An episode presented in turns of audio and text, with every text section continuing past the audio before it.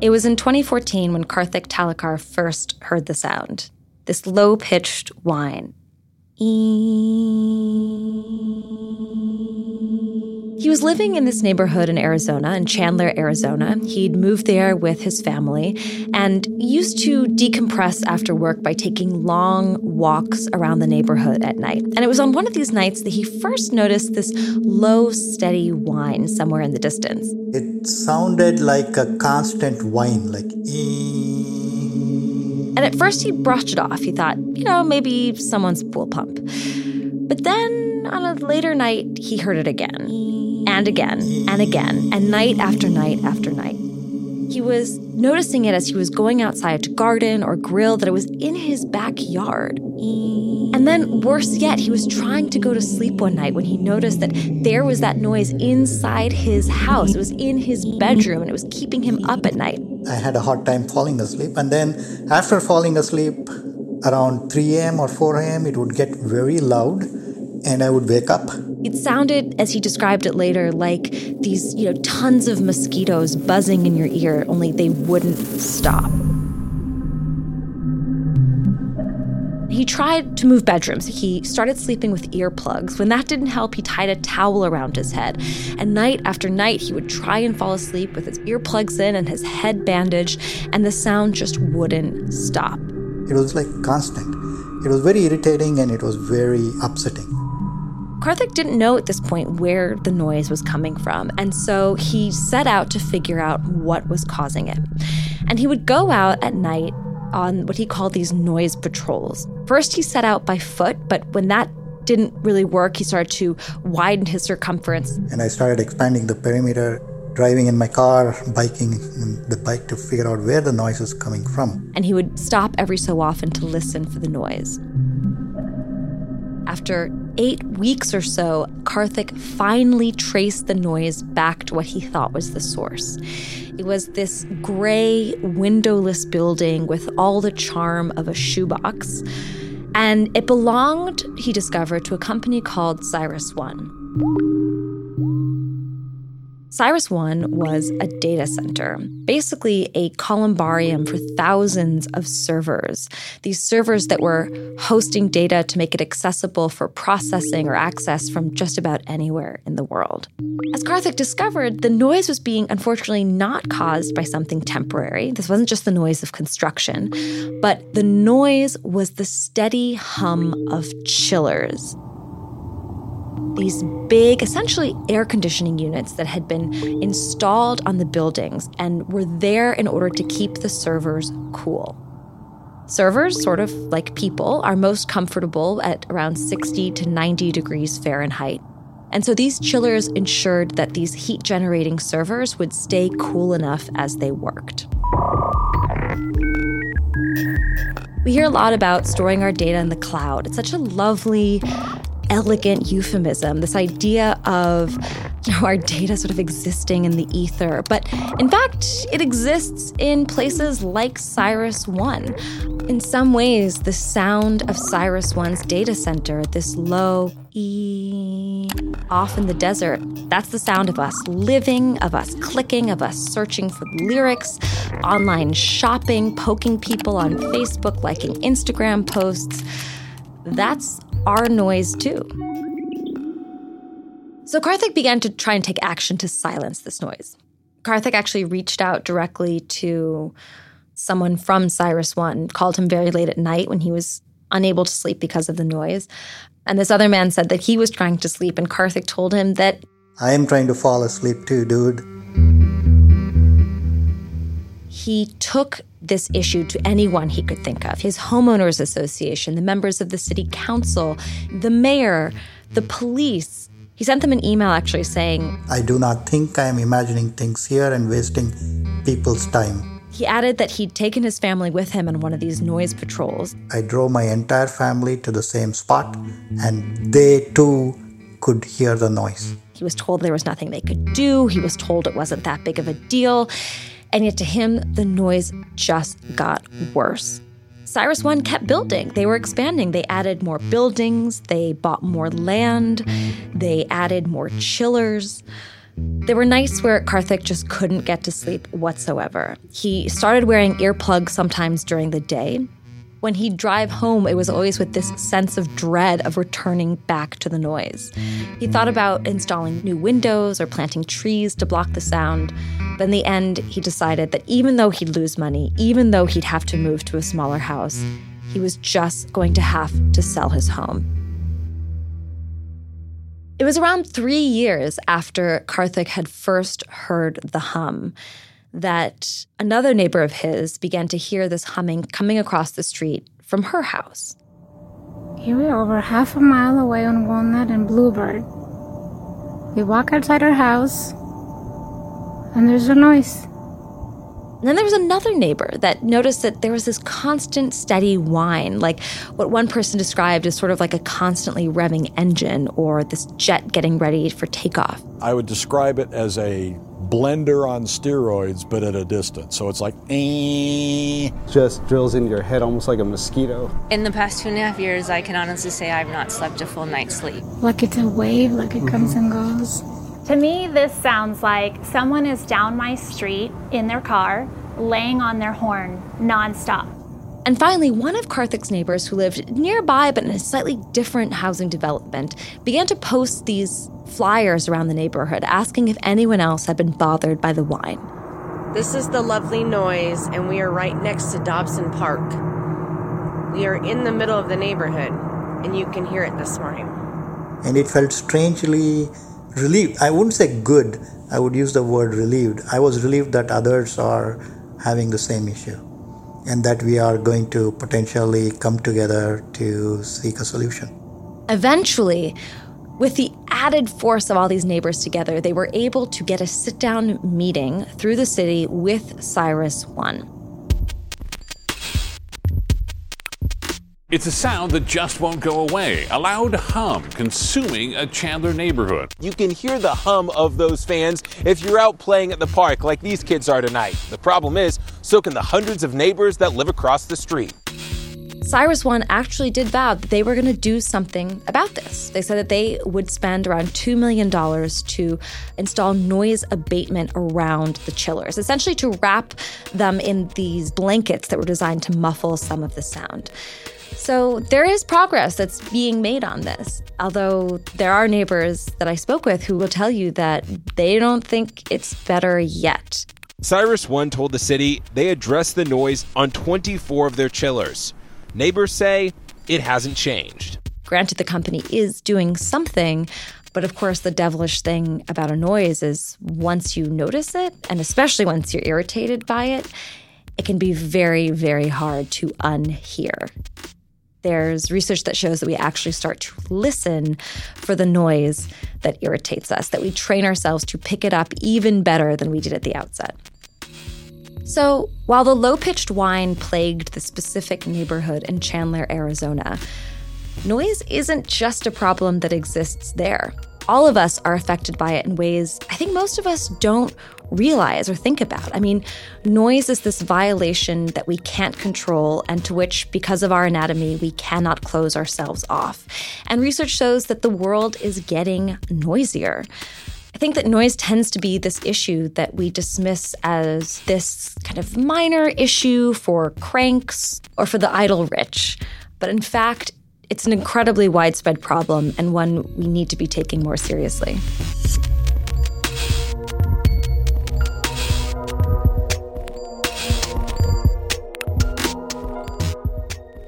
Coming up, the dangers and the weaponization of noise. I'm Noam Hassenfeld filling in for Sean Rameswaram. This is Today Explained.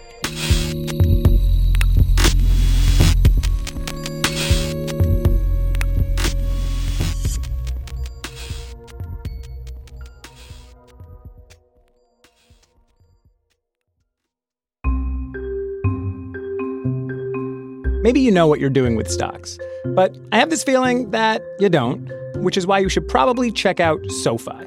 SoFi is basically investing made easy. It's the first investing platform to offer stocks, automated investing, and crypto all in one. Crypto! And with SoFi's Stock Bits, you can get a piece of your favorite brand's stock with as little as a dollar. Here's how it works First, go to SoFi.com slash explained and create an account. Then, either choose do it yourself or let SoFi's automated investing build you a portfolio. Again, you get started with as little as $1. And listeners who fund their account at SoFi.com slash explained will receive $25 in mystery stock just for signing up. Mystery stock. Get your free mystery stock at SoFi.com slash explained. SoFi Lending Corp. CFL number 6054612.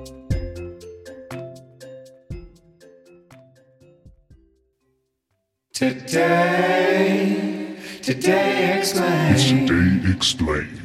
Bianca Bosker, The Atlantic.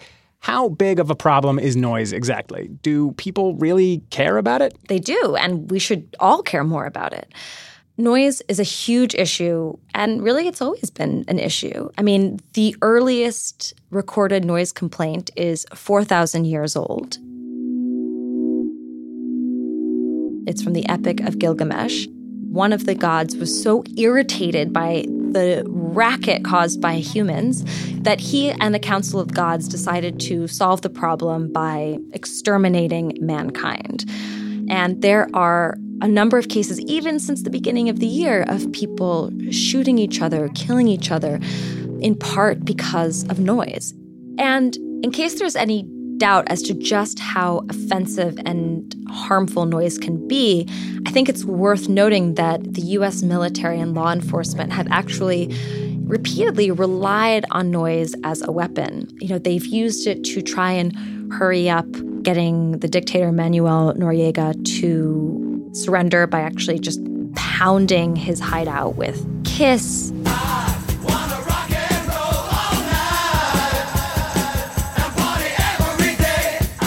Troops have used it in Iraq. I mean, blasting the battlefield ahead of time. What kind of stuff? Guns N' Roses, ACDC. And they've used noise in the form of a torture technique. Eminem to the Meow Mix jingle. Meow Mix, still the only one cats ask for by name. It sounds miserable. Meow, meow, meow, meow, meow, meow, meow, meow, meow, meow, meow, meow, meow, meow, meow, meow, meow, meow, meow. Is there like a technical definition of noise? What's what's the best way to think about it? There are various definitions of noise, but noise is slightly different from sound. Noise already, that word implies sound with a judgment, right? Sound Mhm. that is annoying, sound that is disturbing. And part of what makes noise such a difficult thing to fight is that it is subjective.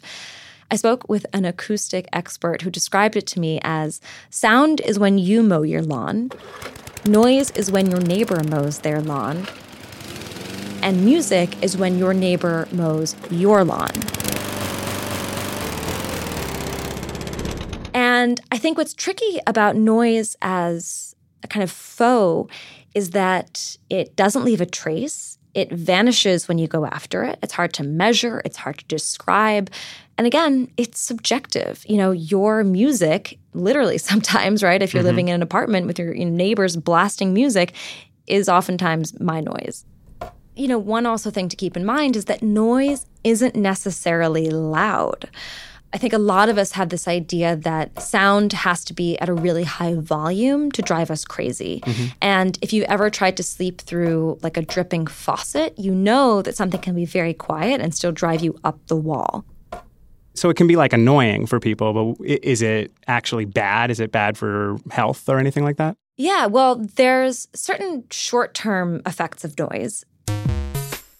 So, in response to noise, you know, we release stress hormones, our blood pressure goes up, our heart rate rises, and our body can respond to noise, especially at night, as low as around 33 decibels, which is around as loud as a purring cat. Studies have shown that over long periods of time, prolonged exposure to noise can lead to a higher risk of high blood pressure, coronary heart disease, heart attacks, strokes, diabetes, dementia, depression.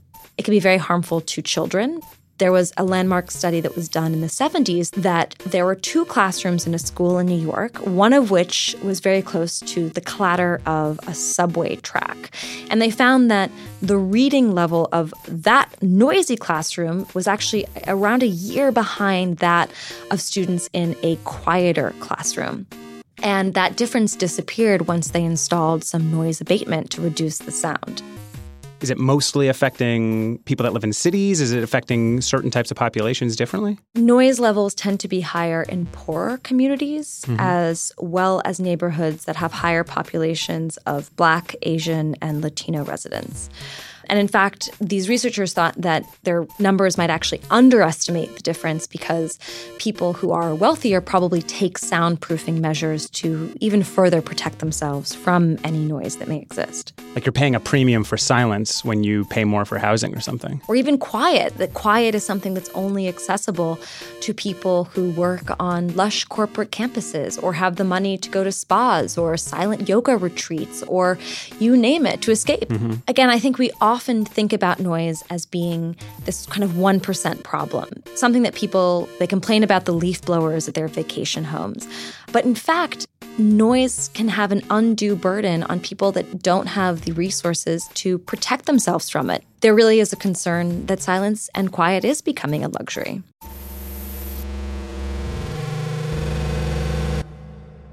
I imagine there are different laws in different places about this. Is there like a national law against noise in any way? The federal government briefly had an appetite for noise legislation in the 70s. In 1972, the Nixon administration passed a federal noise statute designed to quiet the country. But in 1981, just nine years later, the Reagan administration withdrew funding for that. And so since then, as one of these noise experts put it, the federal government has essentially been out of the noise business. And the burden has fallen to local governments to really take charge on quieting their constituents. So if the burden is falling to local communities, what kind of regulations do they have? How do you even stop things like this? In general, local noise codes tend to be either qualitative or quantitative. Qualitative basically prohibits any sort of noise that is disturbing or unreasonably loud, but they don't go so far as to define what constitutes disturbing or unreasonably loud. Hmm. A quantitative noise code, on the other hand, will define in quantitative, measurable terms what is disturbing or unreasonably loud. So, New York City, for example, has a quantitative noise code. There are rules that say that a dog can't bark for more than 10 contiguous minutes between 7 a.m. and 10 p.m. I believe that's what it says.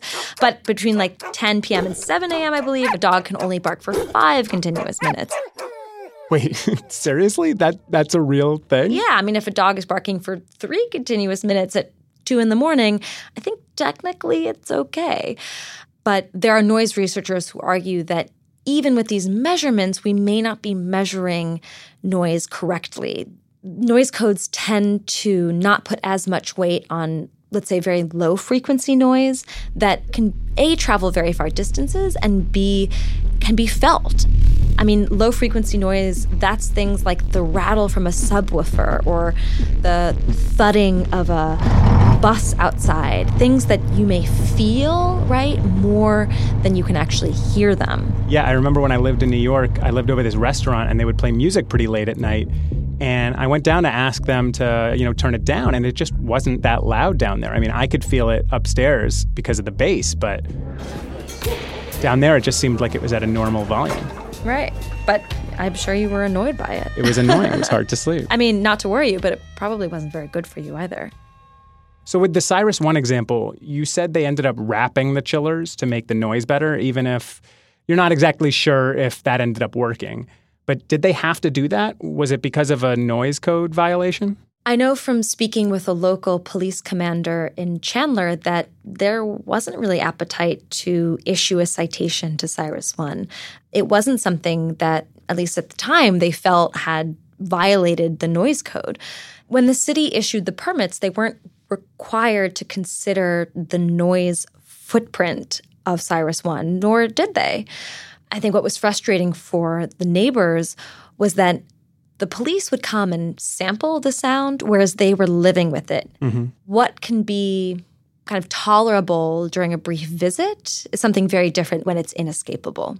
And so Cyrus One hasn't, to my knowledge, technically violated some code or ordinance that the city has put in place. And nonetheless, they are trying, as they put it, to be good neighbors and are taking some efforts to try and quiet themselves.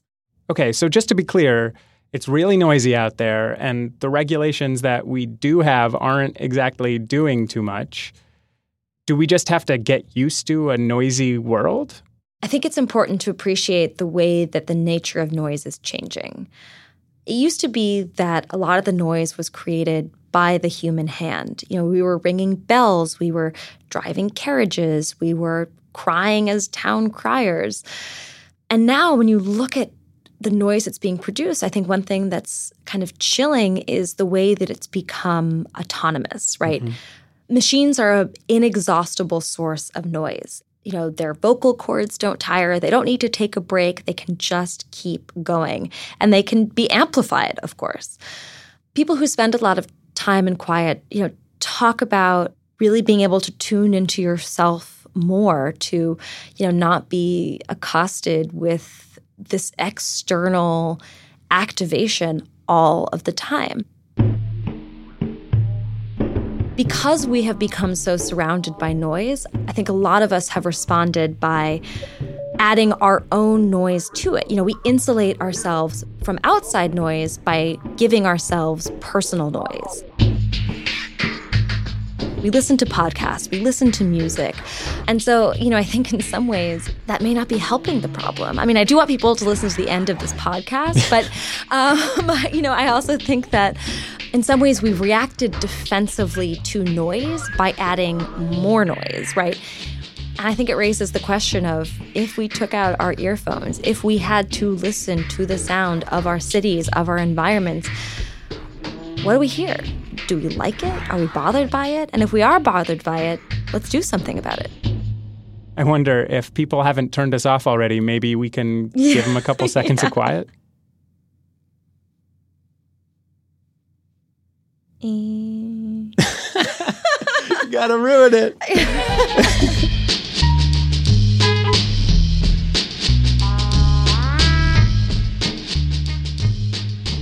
Bianca Bosker is a contributing writer for The Atlantic. She also writes books. Her most recent one is called Cork Dork, and it's all about wine. Thanks, Bianca, for connecting us with Karthic Thallikar. I'm Noam Hassenfeld, filling in for Sean Rameswaram. This is Today Explained.